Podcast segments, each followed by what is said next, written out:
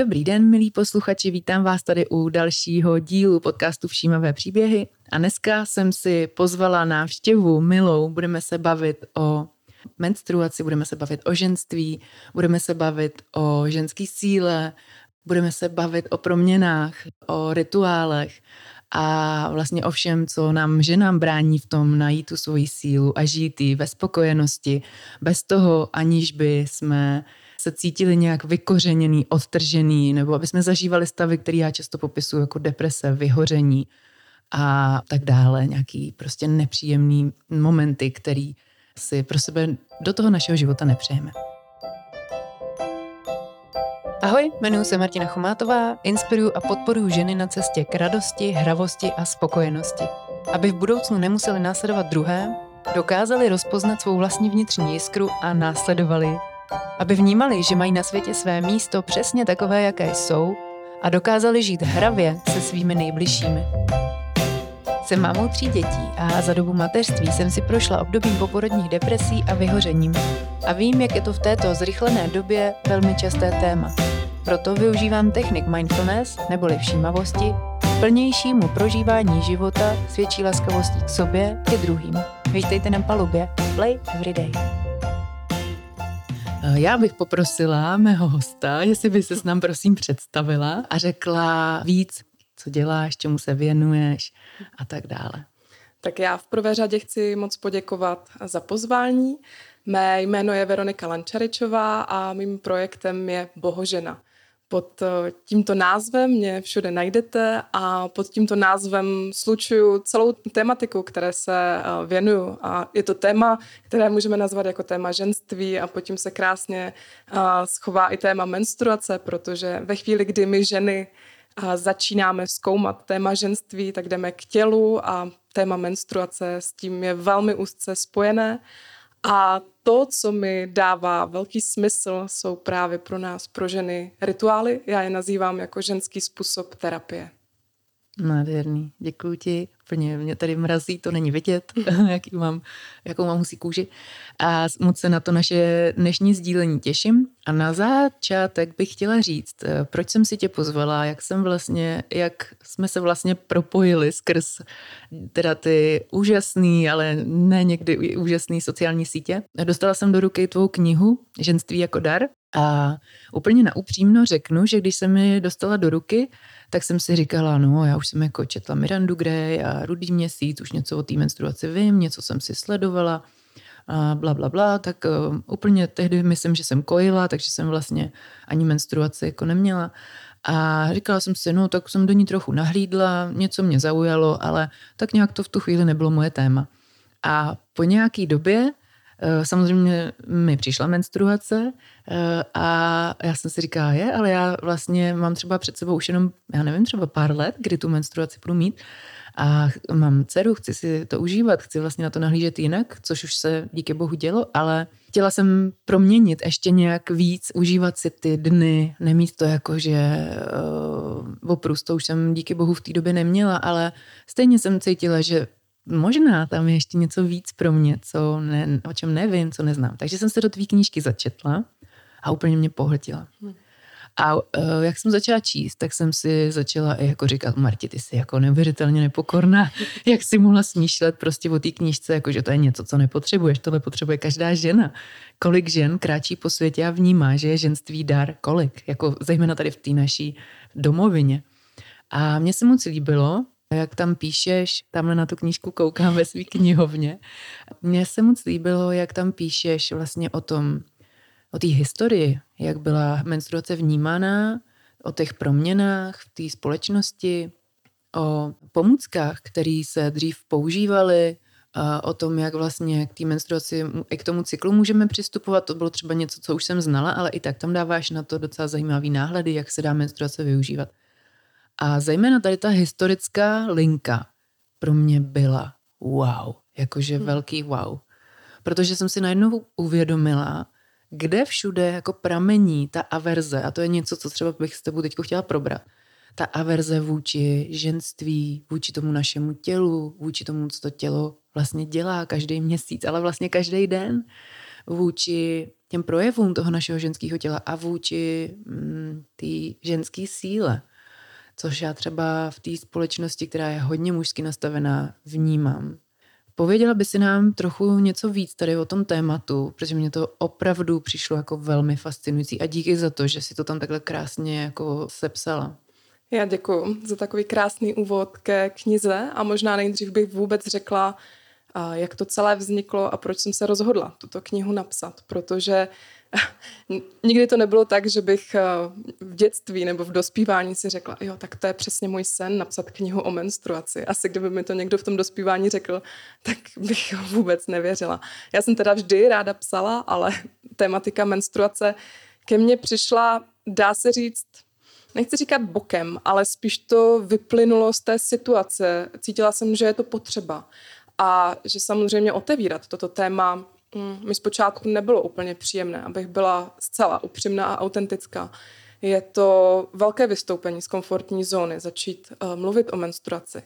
A když si představíme, protože ta kniha už nějakou dobu na světě je a taky ještě nějakou dobu to trvalo, než vůbec na ten svět přišla, tak uh, zhruba před těmi pěti lety, uh, kdy vůbec možná to byl ten zárodek vzniku knížky, tak eh, když jsem někomu říkala, že budu psát knihu o menstruaci, tak všichni si klepali na čelo, říkali, že jsem nějaká úplně jako divná nebo pomatená.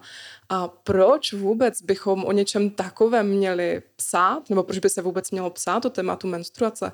A, a co vlastně o tom chci psát a jak dlouhá ta knížka má být? A já jsem právě vnímala tu neuvěřitelnou potřebu uh, sepsat knihu o menstruaci, protože v té době, uh, kdy jsem už psala články o, o tematice menstruace, o těle, o ženskosti, tak jsem vnímala mm, tu chudost těch informací, které máme. Naštěstí už byla kniha Cyklická žena, tak už něco tak začínalo trošku pronikat uh, i k nám, ale já jsem vnímala, jak málo stále těch uh, informací uh, máme. A tak uh, přišla potřeba podívat se víc i do zahraničních zdrojů a zkrátka dát to nějak dohromady, napsat knihu o menstruaci, která by pojednávala o tom tématu od A až do Z, protože to, co jsem četla do té doby, co bylo k dispozici na českém trhu, tak byly knihy, které popisovaly menstruaci jako problém a jak tento problém vyřešit. Nejčastěji se nabízela hormonální antikoncepce. A já jsem vnímala, že my potřebujeme právě ten úvod, tu historii, ten ponor do té historie, abychom pochopili, kde je ta prapříčina vůbec toho, že ta naše menstruace je vnímána, jak je vnímána a odkud pramení celkově ty témata, ty negativní témata, které s ní máme spojené a které si tam neseme. Mm-hmm. Jo, úplně s tebou, úplně s tebou souhlasím a přijde mi to skvělý i z pohledu právě toho, že jsem matka dcery a um, teď vlastně míváme setkání, máme dcery a začínáme to tam, to téma řešit a přijde mi skvělý, že už máme jako možnosti, kde si to načíst a že přibyla i ta tvoje kniha k tomu. Ten historický náhled je vlastně docela zajímavý, protože si najednou uvědomíme, že žijeme v nějakém vleku nějakých jako nastavení, který dřív měli lidi vůči tomu. A já vždycky říkám takový příběh na mých mindfulness kurzech, že třeba rodina nějaká vždycky dává na pánvičku, když dává třeba šunku, tak vždycky oříznou rohy a dávají to tam takhle po generace a nikdo neví, proč to tam dělají, vždycky to takhle udělají. A jednou prostě ta vnučka přijde za těma svýma uh, to maminkou, babičkou a maminka říká, já vůbec nevím, takhle to dělala moje máma a ta mm, maminka se ptá té babičky a ta babička říká, no, když my jsme byli malí, tak jsme měli malou pánvičku, takže se tam ta šunka nevešla. A tak jsme to museli oříznout. A vlastně je to docela absurdní, protože dneska už třeba ta pánvička je velká, ale my to stále děláme, protože to je nějaký automatismus a mně to v tomhle přijde hodně podobný. A v té tvý knížce je to jako znát, že vlastně si neseme nějaký poselství, nějaký přístup k našemu tělu, právě k té cykličnosti, právě k tomu ženství, právě k té menstruaci je zcela evidentní, že už to nefunguje pro hmm. ten dnešní svět, že jsme opravdu hodně odtržený a že zažíváme, řekla bych v téhle době hodně často právě ty náročné stavy. A tohle to je jako nádherný střípek, který my tam můžeme vnímat a kde si můžeme dočerpat nějakou inspiraci, protože třeba od těch předků nepřišla. Jak ty to vnímáš, prosím tě, tu situaci jakoby ohledně té averze vůči tomu ženství a projevům ženské síly?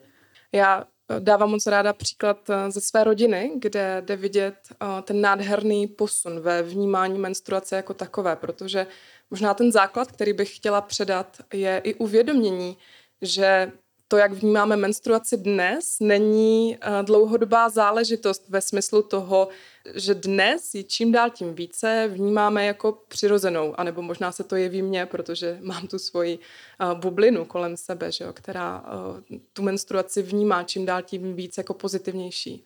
Ale když se podíváme opravdu té, do té historie a nemusíme se dívat do nějaké dávné historie, je to relativně krátká doba, kdy se veřejně mluví o menstruaci a kdy vůbec žena toto sděluje. A ten příklad je z mé rodiny, kdy pro moji babičku bylo naprosté tabu, aby kdokoliv, aby kdokoliv věděl, že tu menstruaci má, o tom se nesmělo mluvit. To bylo něco úplně zapovězeného. Když se dozvěděla, že má teta, její dcera, komunikuje o menstruaci se svým manželem, nebo že manželí dokonce kupuje menstruační pomůcky, tak to bylo pro ní něco uh, nepředstavitelného, velká, velká hamba. Cítila hambu za tu svoji dceru a já jsem ta další generace, která nejenom, že o menstruaci eh, mluví, ale já o ní i píšu. A to je něco, co si potřebujeme uvědomit, že ten že ta proměna, velká proměna je třeba až za posledních 30 let té menstruace, kdy se začalo o menstruaci mluvit i v reklamách. To je opravdu přelom nebo začátek 90. let, první reklamy o menstruačních pomůckách. A to jsem si hodně užila, vlastně to popisování v té knize, vlastně celý ten vývoj toho předchozího staletí, jak se to proměňovalo, jak pomalu se to proměňovalo. A dneska ta proměna už vnímám, že je taková rychlejší, že třeba i Netflix. Na cokoliv se tam člověk kouká, tak eh, tam často člověk vidí uh, téma menstruační kalíšek, menstruace, už se to hodně, hodně otevírá. Uh, takže vnímám, že ten posun je velký v tom, že nyní jsme schopné o té menstruaci čím dál tím víc otevřeněji mluvit, ale zároveň možná nějakým způsobem jsme oproti těm předchozím generacím čím dál tím víc odtržené od toho svého těla protože ty dřívější generace se víc hýbaly, byly více v pohybu a ten náš způsob života je více sedavý. Takže sice na jednu stranu o té menstruaci více mluvíme, jsme otevřenější, ale potřebujeme se dostat zpátky do kontaktu s tím naším tělem. A naše tělo, to je náš kompas a my ženy se potřebujeme více znovu napojovat na to tělo, protože ve chvíli, kdy se napojíme zpátky na to tělo, tak eh, jako kdyby nepotřebujeme už nic dalšího, ani číst nějaké knihy, protože když se dostaneme do kontaktu s tím tělem, více vnímáme svoji intuici, více vnímáme to, jak se cítíme. A to tělo nám dává i takové nápovědy toho, co je potřeba dělat. To tělo samo vyhodnotí, v kterých situacích je mu dobře, s kým je mu dobře a, a kým se vlastně nechce obklopovat a tak dále. Takže vnímám, že návrat zpátky k tomu základu, více vnímat to své tělo a ve chvíli, kdy to naše tělo i více rozpohybujeme, tak nám i ubude přirozeným způsobem i nějaké gynekologické potíže, protože přece jenom, když my ženy hodně sedíme, tak celá pánevní oblast je stlačována a to je jeden i z velkých důvodů, proč třeba trpíme hodně bolestivou menstruací. To je moc hezký, že si to zmínila i takhle v tom té souvislosti s tím, všeobecně s tím tělem. A přivedla si mě teď k další otázce, kterou mám, protože my se bavíme o, nějakým, o nějaký části, je to ta menstruace, ale mně přijde, že je to dost, dost komplexní téma. Ženská síla, že to není vlastně jenom o té menstruaci, tady ta averze, nebo od čeho jsme se odchýlili, ale i právě tahle ta ženská síla, ta jiskra. Mě by zajímalo, kde, když teda tohle to poslouchá někdo, kde ty, jaký typ máš na to, kde tu ženskou sílu hledat a jak ji najít. Jak se s tím jako napojovat, nebo co to vlastně znamená pro tebe? Hmm, ženská síla. No, tak eh, pro mě to není nic eh, neuchopitelného. Pro mě vlastně ženskost nebo téma uh, ženskosti je takové, že já, mě se chce říct nejradši jako ženskost nebo ženskou sílu potřebujeme najít v sobě, v tom nitru. A je to pro mě spojené s odvahou být taková, jaká já si přeju být.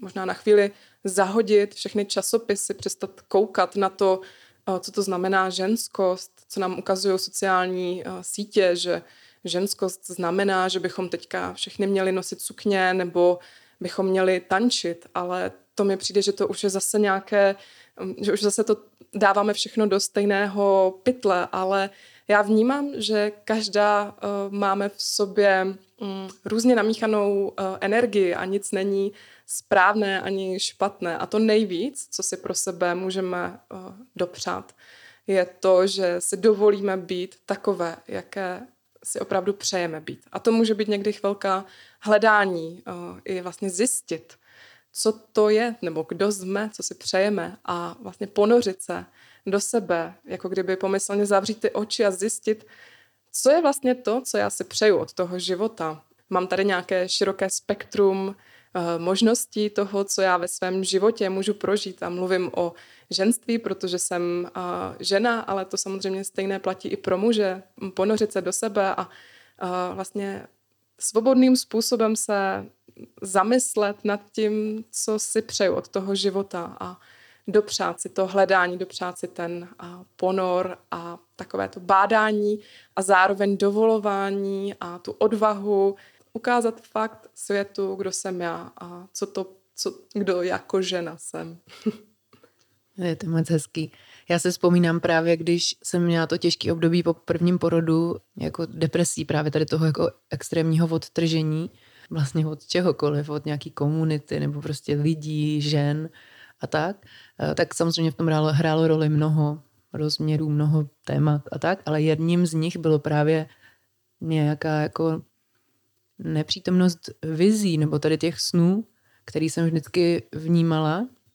Měla jsem je v životě, eh, ať už se týkaly čehokoliv. A najednou tam vlastně nebyly. Najednou tam byl jenom ten přítomný okamžik, který byl hodně pohlcující a náročný a novej. A vlastně nebyl tam žádný směr, jako kdybych prostě nebyla ukotvená. A ve chvíli, kdy jsem zase s tady tím, jak právě říkáš, to jsou ty moje potřeby, kým já chci být, jak vlastně, nehledě na to, že jsem máma, nehledě na to, že tady mám vedle sebe toho tvora, a možná právě proto, že tady mám vedle sebe toho, toho nového človíčka, uh, potřebuji nějaký směr, tak uh, to byl vlastně takový jeden z prvních impulzů, kdy jsem jako začala nějak uh, smysluplně žít a fungovat a dejchat, kdy jsem si řekla, tak jo, uh, co, teda, co teda potřebuješ? Uh, něco, aby si měla nějakou tu kotvu do té minulosti, něco, co tě naplňovalo dřív, tak jsem si koupila tehdy foťák hm. a zač- zase jsem začala fotit a zachytávat, to mě moc baví, zachytávat ty mom- každodenní momenty.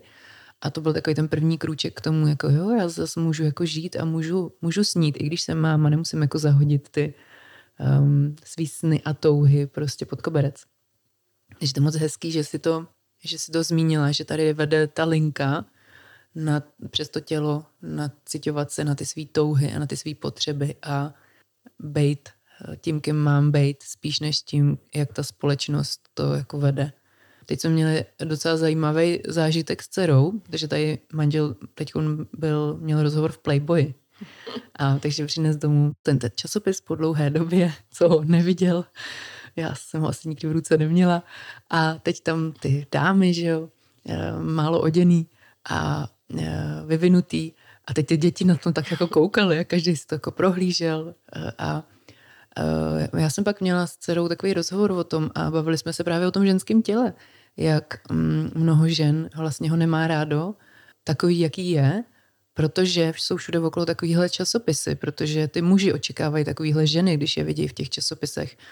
A na sociálních sítích vlastně se lidi převážně vystavují v takové té dokonalejší formě, i když ty těla zdaleka třeba dokonalý nemají. A na, naštěstí jsou i lidi, kteří sdílejí tu pravdivost, to je moc hezký, osvěžující. A ta moje dcera na mě tak koukala a jako říkala mi, jí bude devět, na mě koukala a říkala, mami, fakt někdo jako nemá rád svý tělo? A já jsem si říkala, jak je to jako nádherný, že prostě fakt může být už úplně jiná realita pro ty děti. A uvidíme, jak to bude dál samozřejmě, ale že pro mě to je jako důležitý, aby, eh, abych i já vlastně uměla ctít to svoje tělo jako ten, tu vlastně jedinou věc, kterou tady na tom světě mám, ten chrám, který si můžu přesně opečovávat a i mu vysílat hezký myšlenky a i se s ním spojovat právě tady pro ty signály, jak jsi říkala. Takže děkuju moc, to je hmm. pro, pro mě úplně boží téma. Já bych k tomu ráda doplnila jednu věc, že se často setkávám s tím, nechci to nějak rozdělovat, ale setkávám se s tím, že třeba lidé, kteří začnou mm, se zabývat osobnostním rozvojem, můžeme to nazývat seberozvoj, duchovno, ezoterika, jakkoliv, tak, tak trošku zapomínají na to tělo, že jdou víc přes ty myšlenky a tvoření si um, reality skrze své přání a já tohle to miluju, já se na tom fakt frčím a ujíždím, ale zároveň je důležité si uvědomovat, že my jsme v hmotné realitě. Ty věci potřebují být propojené. My potřebujeme stát pevně nohama na zemi. Můžeme zůstat, jak já ráda říkám, a je to i takové moto uh, mého projektu, uh, stát pevně nohama na zemi, ale zároveň zůstávat hlavou v oblacích. Tak myslím si, že to je i jedno, jedno z důležitých témat, které my ženy uh, potřebujeme, protože my ženy jsme uh, občas jako taková ta voda, která si uh, někde um, pluje a pak ani nevíme, kam se uh, dostaneme.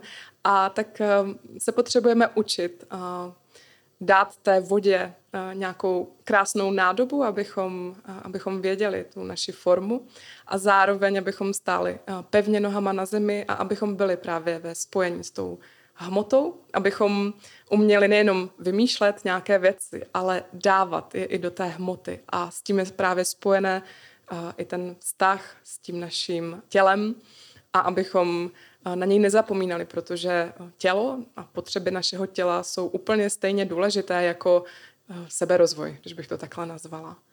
A ještě bych ráda navázala na to, jak jsi eh, mluvila o těch eh, časopisech, o, těch, o tělech, o tom, co se nám ukazuje. A já mám k tomu takový silný zážitek. Tuším, že mi bylo tehdy 20, kdy jsem byla na nějakém ženském semináři a v té době jsem upřímně řečeno neměla moc velké srovnání toho, jak vypadá ženské tělo. Nechodíme nikde moc nahatí, nechodila jsem na nuda pláže. A součástí toho semináře bylo, že jsme, že jsme mm, se i splékli. Bylo to už samozřejmě další seminář, takže to tak jako vyplynulo. Nechci, aby to teďka vyznívalo, že takhle to vypadá na všech seminářích, že se hned ženy splékají. Teda možná by to bylo zajímavé pro nějaké muže. Mm ale eh, to není úplně ta myšlenka, kterou chci říct. Chci říct, co mě tehdy neuvěřitelně eh, zasáhlo nebo vůbec um, oslovilo, bylo vlastně vidět tu realitu těch našich těl, vidět realitu toho, jak to vypadá, ale ne v časopise. Když jsme stáli, tuším 20, 25 žen nahých v kruhu, tak pro mě to bylo fascinující pohled v tom, že jsem si uvědomila, jak jsme každá úplně jiná. Jak není nic jako správný tvar prsou nebo něco v tomto smyslu. A já jsem si říkala, ty jak ty časopisy jsou pro nás neuvěřitelně omezující, protože nám pořád ukazují ten jediný správný uh, tvar toho, jak bychom měli uh, vypadat.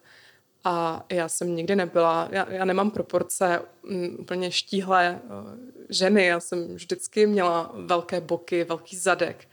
A nějakou dobu jsem tím trpěla, zvlášť v dospívání, kdy si kluci třeba dělali srandu nebo si mě dobírali až potom po letech jsem pochopila, že to bylo spíš, že se snažili zaujmout, ale neudělali to teda úplně formou, která by mě uh, tehdy byla příjemná. A tak jsem tím dlouhou dobu uh, trpěla, až třeba když jsem přiletěla do Brazílie v rámci svého cestování, tak jsem pochopila, že to je tak krásné vidět, že člověk um, uletí nějaké kilometry a je někde, kde je to zase úplně uh, jiné, kde ty proporce jsou jinak oceňované, kdy uh, tam milují ženy s velkým zadkem, s velkými boky.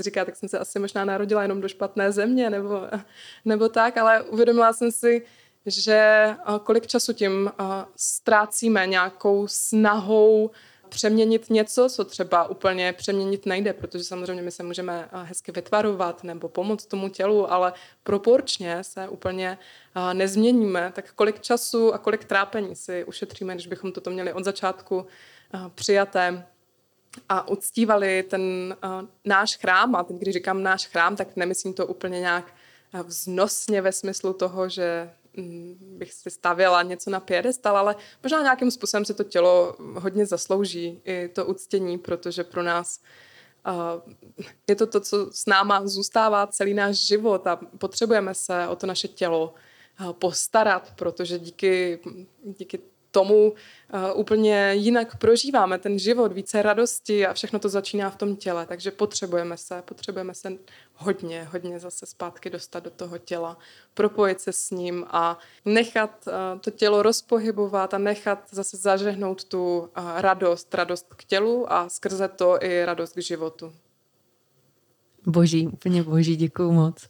Krásně sdílení. Úplně jsem tady zase měla přes to tělo, když to tak si všímám, jak to moje tělo reaguje i na to naše povídání, kdy mi vyskočí husí kůže. Úplně si říkám, och, ty, ty to jsou prostě úplně boží slova, co říkáš. Mám tady nějakou otázku, ale já se jí vyhnu, protože mi to přijde teď zajímavější, ta linka, kterou jedeme a budu následovat uh, tu přítomnost.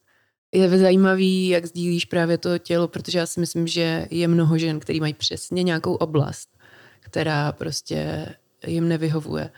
A mně, při, mně přišlo zajímavý, když jsem právě se vydala tady tou cestou jako duchovní jedna věc, jo, jak jsi říkal, ale když vlastně jsem k tomu přidala i to tělo, tak ta celá realita začala mít úplně jako nový rozměr. Přesně i v tom, že jsem si začala uvědomovat, že není důležitý, jak to tělo v té formě vypadá, ale jaká je ta moje energie v něm. A ve chvíli, kdy já to svoje tělo vnímám jako dokonalý tak, jak je, v různých prožitcích, zejména třeba intimních chvilkách a tak, tak vyzařuje tu energii a ta je důležitá. A ta je potom to, co, na co uh, reaguje třeba ten partner, nebo co já si jako žena užívám v tu chvíli, v té plné přítomnosti. A pro mě třeba tohleto téma jsou prsa, protože já jsem vždycky vypadala hodně jako kluk. Vždycky jsem měla vedle sebe kamarádky, které byly dost vyvinutý a mě to, mě to vlastně hrozně mrzelo. Proč mě, proč mě neob, taky ne, neobdařili takhle? Jo, že jsem se připadala vedle těch kluků, jako že jsem jejich kámoš a tady to jsou ty holky, které je přitahujou. A postupem času zjišťuju, že to v tom vůbec jako není, že vlastně i ta forma, i ta forma těch vyvinutých prsou může být vlastně úplně prázdná na energii, tím pádem to vlastně nic se nerezonuje a je to jenom obal, prázdný obal. Hmm. A je důležitý vlastně pro mě, aspoň z toho, co já jsem doposovat díky mindfulness a mm, různým právě taky eh, meditacím a józe zažila, eh, být v tom těle, přesně v té vděčnosti, že to tělo je, jaký je a zamilovávat se do té formy taková, jaká je, víc a víc, skrze třeba ten dotek nebo skrze jakýkoliv tanec, zpěv uh, a zamilovávat si tu formu toho těla, jaká je. A pověs mi, jaký ty máš zkušenosti takhle, um, co, tě, co tebe k tomu napadá, protože máš mnoho zkušeností s hm. ženami, takže to vidíš ještě hmm. z nějakého jiného úhlu třeba. Jo, já bych uh, hlavně chtěla říct k tomuto tématu, abychom si uvědomili, že druzí nás vždycky vnímají jako komplex, já nevím, jak to nazvat, jako takový balíček. To, že my uh, se díváme do zrcadla a teď si všímáme těch jednotlivých malých, často nepodstatných detailů, tak druzí nás takto ve většině případů neskoumají. Berou nás jako takový celek. A možná si můžete zamyslet i nad tím, že třeba někdy, když je vám s někým dobře a díváte se na něj, že přestáváte vnímat i to, jak ten člověk vypadá. Možná se tak někdy trošku ztratí a jenom vnímáte tu energii. A to je přesně vlastně to, o čem ty jsi mluvila. Já to ráda nazývám jako ta naše božská jiskra, jako ta jedinečnost, hm, esence. A ta energie, když si e, dovolíme, což znamená, to je to vyzařování toho našeho já, tedy toho, kdo já jsem, tak když si to dovolíme pustit ven, tak je v tu chvíli úplně jedno, jak vypadáme, co máme na sobě, jestli to jsou kalhoty nebo sukně, protože já třeba tady tohle rozdělování, že ženy by měly nosit sukně nebo aby podpořili svoji ženskost. Já miluju kalhoty, já se cítím stejně žensky v kalhotách i v sukni. Pro mě to nedělá, nehraje uh, rozdíl. A Vzpomněla jsem si na zážitek, který se mi teda už dlouho nedostal ani na, na mysl, ale přišel v tuhle tu chvíli, tak ho budu sdílet. A je to, dejme tomu, deset let zpátky, kdy jsem měla neuvěřitelně silný prožitek. Jak to uvést? No, abych to nemusela říct úplně naplno, ale asi to jinak bez toho nepůjde. Zkrátka stalo se mi, že jsem, že jsem v jídle snědla více marihuany, než by, bylo, než by bylo zdravé a potřeba. Ale u mě to mělo ten, ten dopad, že to nebylo, že bych um, si tak jako na něčem chvilku fičela. U mě se otevřela díky tomu nějaká brána, která zůstala otevřená třeba tři týdny, měsíc. A já jsem tři týdny vnímala, že se mi otevřel nějaký plnější potenciál vnímání vůbec toho života, jako kdybych dostala ten dar, abych začala vnímat, jak můžeme prožívat ten život.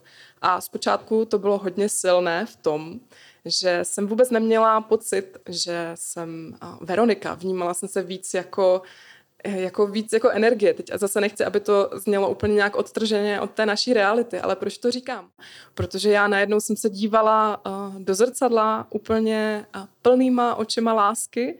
Měla jsem, to si pamatuju, měla jsem úplně mastné vlasy a já jsem říkala, já jsem tak nádherná, já jsem tak krásná. A to bylo, to bylo tak uh, úžasné si uvědomit, že když necháme tu svoji sílu a energii a lásku skrze ty oči vyzařovat ven, tak je opravdu trošku jedno, jak vypadáme. A, já, a pro mě to bylo hodně um, nějakým způsobem hraniční zážitek v tom, že uh, jsem seděla a prohlížela jsem si to svoje tělo a říkala jsem, ty, co ta holka má, teď to je úplně jako skvělé mít uh, to tělo a zažila jsem právě tu potřebu, jak se máme k tomu tělu vztahovat a jak ho máme mít rádi. Ale tohle, co jsem začala popisovat, vlastně něco, co jsem v první chvíli ani neměla úplně, co jsem ani nevěděla, že popisovat budu. Chtěla jsem na to navázat eh, vlastně tématem, které se mi hodně otevírá, co ženy sdílí hodně, tak eh, je to, že skoro v 90% případů, kdy ženy přijdou, eh, říkají, jsem hodně v hlavě a já vůbec nevím ani, že nějaké tělo mám, chci se dostat k sobě, chci se objevit, chci najít to moje, ale vůbec nevím, eh, jak na to a ani jsem se nikdy tím nezabývala. Eh, prostě jsem se naučila vypnout ty své potřeby a dát tu hlavu a tu mysl na první místo, protože takhle jsem to potřebovala v té škole, takhle jsem to potřebovala v té práci. A my jsme nějakým způsobem na toto mus, měli potřebu kývnout, nebo bylo to potřeba, že? protože jinak vnímáme to i u malých dětí, že pro děti je těžké zůstat eh, sedět na dlouhou dobu v lavici, ale časem se vytrénujou, ale je to to, že potřebujeme, nebo že, že uděláme to, že to naše tělo stlumíme a že ho trošku přestaneme vnímat, vlastně, abychom to vydrželi, třeba to dlouhé sezení v lavicích. To je super tohle téma v hlavě, v těle, že si to zmínila, taky u sebe a u, u žen v mindfulness kurzech vnímám, že to je jako velký téma, že to je jako hezká teorie a pak je zajímavý, když se ta teorie stane praxí, když najednou zjistíme, jaký je ten rozdíl a kvalita toho života, když uh, dokážeme víc pracovat s tím tělem, více na něj ladit versus, když se to všechno jako snažíme urvat tou hlavou. Mě hrozně zaujalo na tady ten jsem myslím o tom taky psala příspěvek, jak jsem si vždycky hledala bydlení eh, jako tou hlavou, víš, že jako si píšeš všechny ty pro, eh, ty proti, všechny ty věci, co chceš, co nechceš a eh, teď hledáš tu inspiraci venku a hledáš ty inzeráty a tak dále versus, když jsem pak k tomu přistupovala tak, že jako mám nějaký jako záměr, takový nebyl třeba kolikrát popsatelný slovama, mám nějaký potřeby a nechám to vyplynout, aby se to nějak událo a zároveň se nacituju na to tělo a dělám ty praxe, které mě citlivují vůči tomu tělu, jakožto tomu ukazateli, jak si, jak si říkala, a nechám to vyplynout a uvidím, co mi to tělo řekne jako v tom prostoru. No a tak tady sedíme v tom prostoru, který je vlastně první po, já nevím, kolika, třeba deseti, dvanácti bydleních, v kterých jsem jako kdy bydlela možná vlastně víc, protože jsem taky dost cestovala a žila jsem tam vždycky jako na díl, takže to bylo pro mě jako krásný, jak se vlastně pospojujou všechny ty potřeby i těch členů té domácnosti, protože to samozřejmě řešíme pro tři lidi a manžela, nebo řešíme společně a jak se to vlastně uděje jinak, než když to přesně ladím s tím, jako co teda venku je in, nebo co je venku je ta inspirace, která by mě zajímala, pak se to vlastně poskládá jako samo a je mi tady velmi, velmi dobře. Hmm. Takže to je moc hezký, že jsi zmínila tady ten a e, ten příběh s tím bytem nebo s tím bydlením říkám proto, že se to vlastně takhle dá použít úplně na cokoliv. Že to následování těla je vždycky mnohonásobně jako to přinese větší rozměr do toho života, než to, co tou hlavou ukroutíme, než kde se vlastně těma myšlenkama grillujeme. Hmm. Let's kdy. Že to bylo moc hezký téma. Pojďme ještě se vrátit k tomu, k té menstruaci. Vnímám ještě stále, i když moje bublina už je samozřejmě taky trošku proměněná, vnímám ještě stále takovou jako averzi vůči tomu, že to je něco jako nepříjemného, že to je něco nechutného, že to je krev, smrdí to, je to hnusný.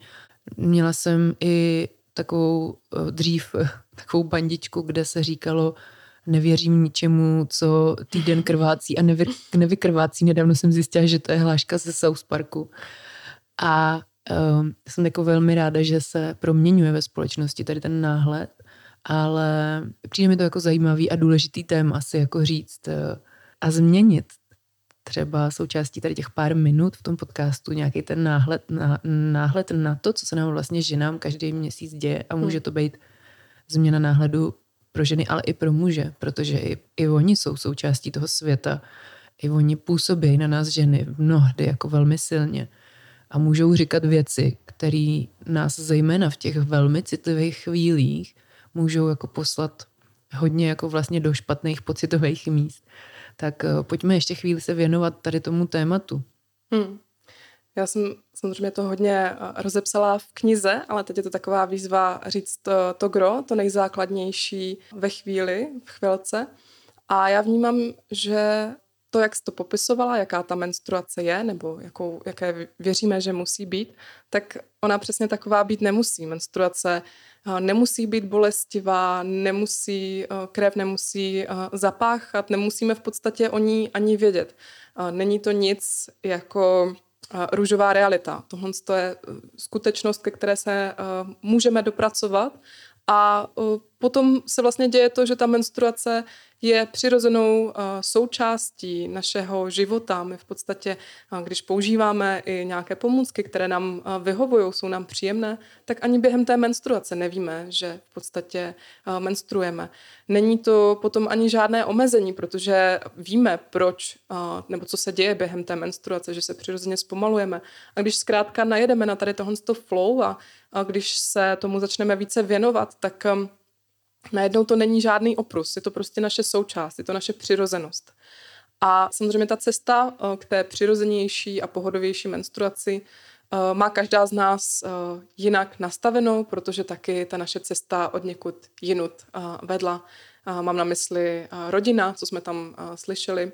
Já s tím tématem hodně pracuju právě i třeba v rámci rituálu, protože jsem zmínila, že rituály jsou taková, takový ženský způsob terapie a vnímám tam, jak rychle nebo i jak velké kroky můžeme udělat, eh, uvědomit si to, mm, jak to může být eh, jinak. Třeba jedna taková důležitá součást, kterou tam dělám, je taková meditace, zvědomění eh, našeho luna a já ženy vedu a popisuji jim ty jednotlivé části mm, našeho pohlaví, co ta jednotlivá část zvládá, co umí, a, a tak dále. A najednou vždy po téhle té meditaci ženy říkají, wow, ty takové poklady já mám v sobě, já jsem si to vůbec neuvědomovala.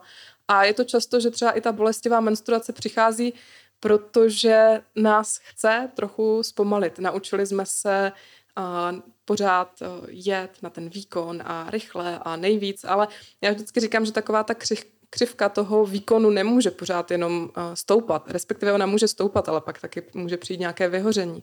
A když si dopřejeme přirozeně to zpomalení, třeba před tou menstruací a během, toho, během té menstruace, tak pak i často vymizí ta bolest, protože ta bolest je často takovým ukazatel, hej, já jsem tady a trošku zastav, zpomal. Co mám udělat, aby si zastavila, aby si trošku zpomalila? No tak musím tě musím, já, to tělo, musím něco udělat, abys byla donucena trošku zpomalit, zastavit.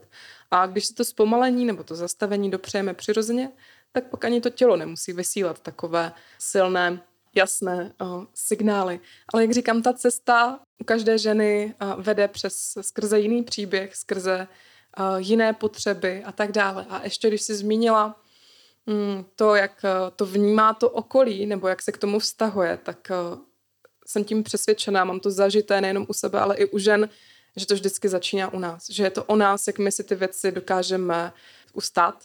Samozřejmě, když eh, třeba mluvíme o tom, eh, co děláme a děláme to způsobem, no víš, já se ale zabývám tématikou ženství, rituály, tak ten druhý eh, tam cítí, že asi je tam něco divného, nebo my sami za sebou si nestojíme, ale když prostě o těch věcech dokážeme mluvit uh, otevřeně uh, víš co, já to mám takhle, mě pomohlo tohle, dělám tohle, protože takhle a já uh, používám tohle, tohle, tohle. Jo, samozřejmě nemusím o své menstruaci mluvit s kýmkoliv.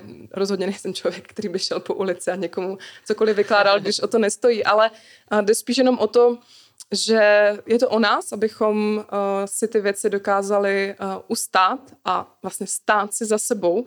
A když my víme, proč to děláme, proč uh, činíme to, co činíme, a to může být samozřejmě nejenom s tématikou menstruace, ale vlastně to je přenositelné na cokoliv, no tak to okolí na to reaguje úplně jiným způsobem. To okolí potom, já nevím, jak to říct, potom třeba jako neprská, když to řeknu blbě, protože vnímá, že pro nás je to důležité, nebo my stojíme sami za sebou, možná ještě tam máme třeba ten zápal, teď už to říkám hodně obecně na všechny věci, ale chci tím říct, že zkrátka je to vždycky o nás a když si to dokážeme ty věci ustát a stojíme se za sebou, tak i to okolí to přijímá, ať je to cokoliv. Jo, bezva. Pojďme si ještě uh, říct na chvilku o těch rituálech. Ty si to nakousla a mě to zaujalo, ta spojitost uh, rituály jako terapie pro ženy jak eh, si tohle to můžeme představit. Jako, mm, když si představím slovo terapie, tak ležím u někoho na pohovce a něco tam pořád prostě říkám, mluvím, mluvím a takhle. Tak eh, pojď mi tady trošku, nebo nám tady pozdílet ten tvůj náhled eh, rituály jako terapie pro ženy. Hmm. Já bych samozřejmě o tématice rituálu dokázala mluvit hodiny a hodiny, což i teďka v neděli jsem měla celodenní seminář o rituálech a říkala jsem si ty o 9 hodin a je mi to pořád málo. Ale možná to základní, co bych chtěla o rituálech říct, tak mm, já to vnímám jako ženský způsob terapie, ale zároveň to vnímám jako něco, co bychom um, my v naší moderní společnosti, možná hlavně v moderní společnosti, neuvěřitelně moc potřebovali. Když zmíním přechodové rituály, tak um, to je něco, co si potřebujeme zpátky dopřát a je možná v podstatě trošku jedno, jakou formu nebo jaký způsob uh, uděláme, ale jenom uh, mít tu možnost přejít z jedné etapy života do další, mít možnost se na chvilku zastavit, uvědomit se, kde jsem, kam jdu, říct ty obavy, uh, pomyslně něco odložit, abych něco nového mohla získat. A vnímám, že tohle z toho hodně potřebujeme, protože co zažívám v naší společnosti je třeba to, že nějakým způsobem třeba nepřijmeme nějakou novou roli nebo novou etapu v našem životě a zůstaneme trošku zamrzlí. Třeba zůstáváme dlouho zamrzlí v té energii, dá se to nazvat jako energie pany, takové té mladosti a pak máme problém vůbec přijímat to, že to naše tělo se proměňuje, mění.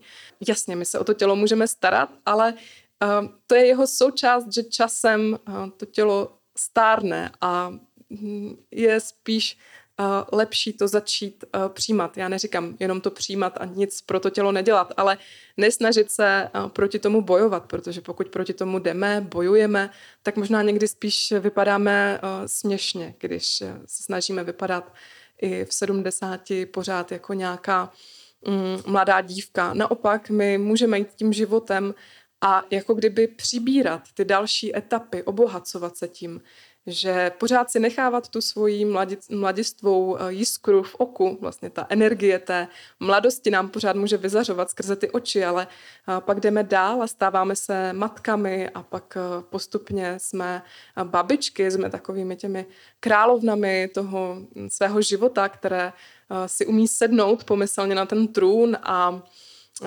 vidět, jaké království vybudovali a být, být hrdé nebo pyšné na ty uh, jednotlivé členy.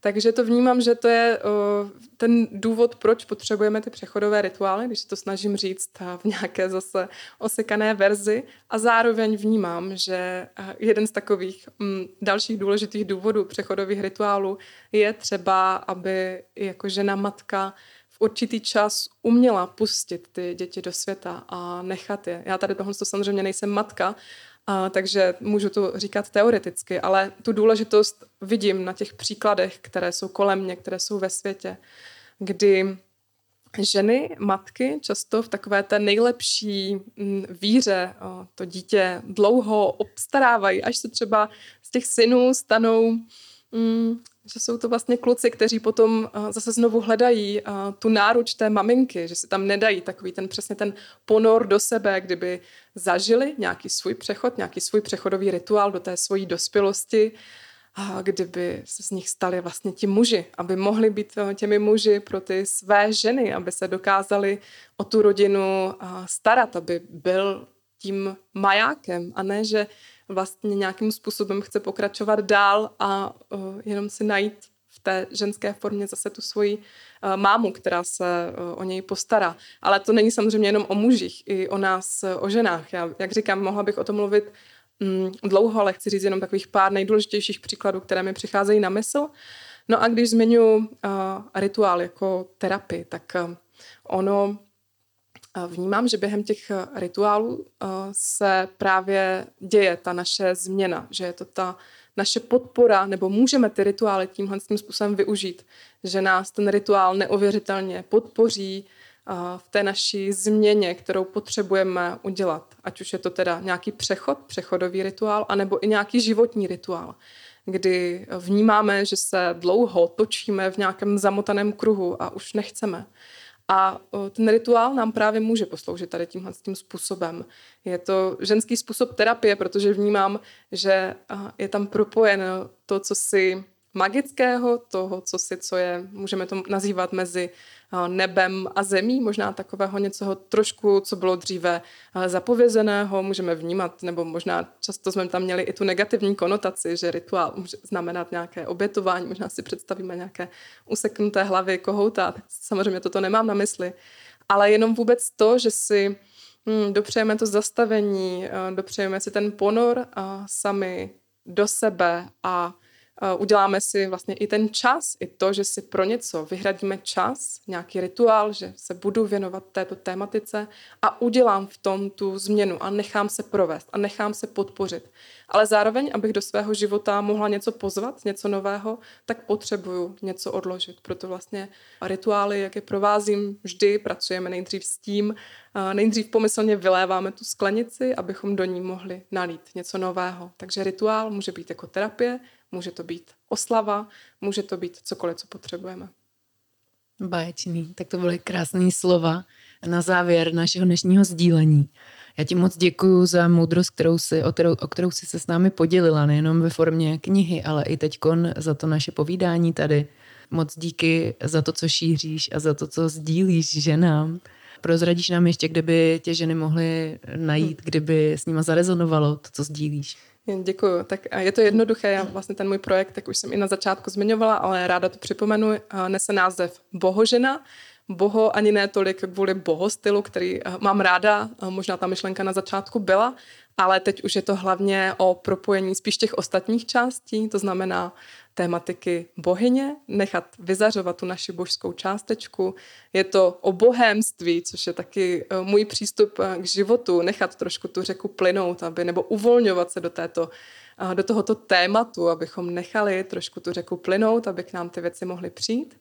Je v tom taky krásně spojené v tom názvu bohatství, ta hojnost a také bohemia, protože žijeme v Čechách a já miluju naši přírodu, i když se třeba vydávám někdy do nějakého světa, tak vždycky se velmi ráda eh, navracím zpátky. Takže ten boh, ten základ slova bůh, božství, je v tom názvu tímto způsobem možná trošku ukrytý. Takže název projektu Bohožena a tak to mě najdete i jako stránky, i na Instagramu nebo Facebooku. Skvěle, děkuji moc krát. A já uh, mám ještě takovou novinku na závěr. Pro posluchače podcastu Všímavé příběhy jsem připravila takový bonus. Jednak eh, způsob, jakým můžete vrátit zpátky vděčnost, pokud se vám podcast líbí, pokud se vám líbí ty témata, kterým se věnuju nebo věnujeme společně s hosty a zároveň i nějaký bonusy, který můžete získat v rámci právě podpory. Je to patronský program, který je teď úplně čerstvý, do kterého se můžete připojit. Dám odkazy tady pod každý díl tohohle toho podcastu a můžete se do toho zapojit a získat ještě další vlastně rozměr těch témat, o kterých si povídám víc do hloubky a zároveň ale i pozvánku k tomu, aby se to stalo součástí vašeho života.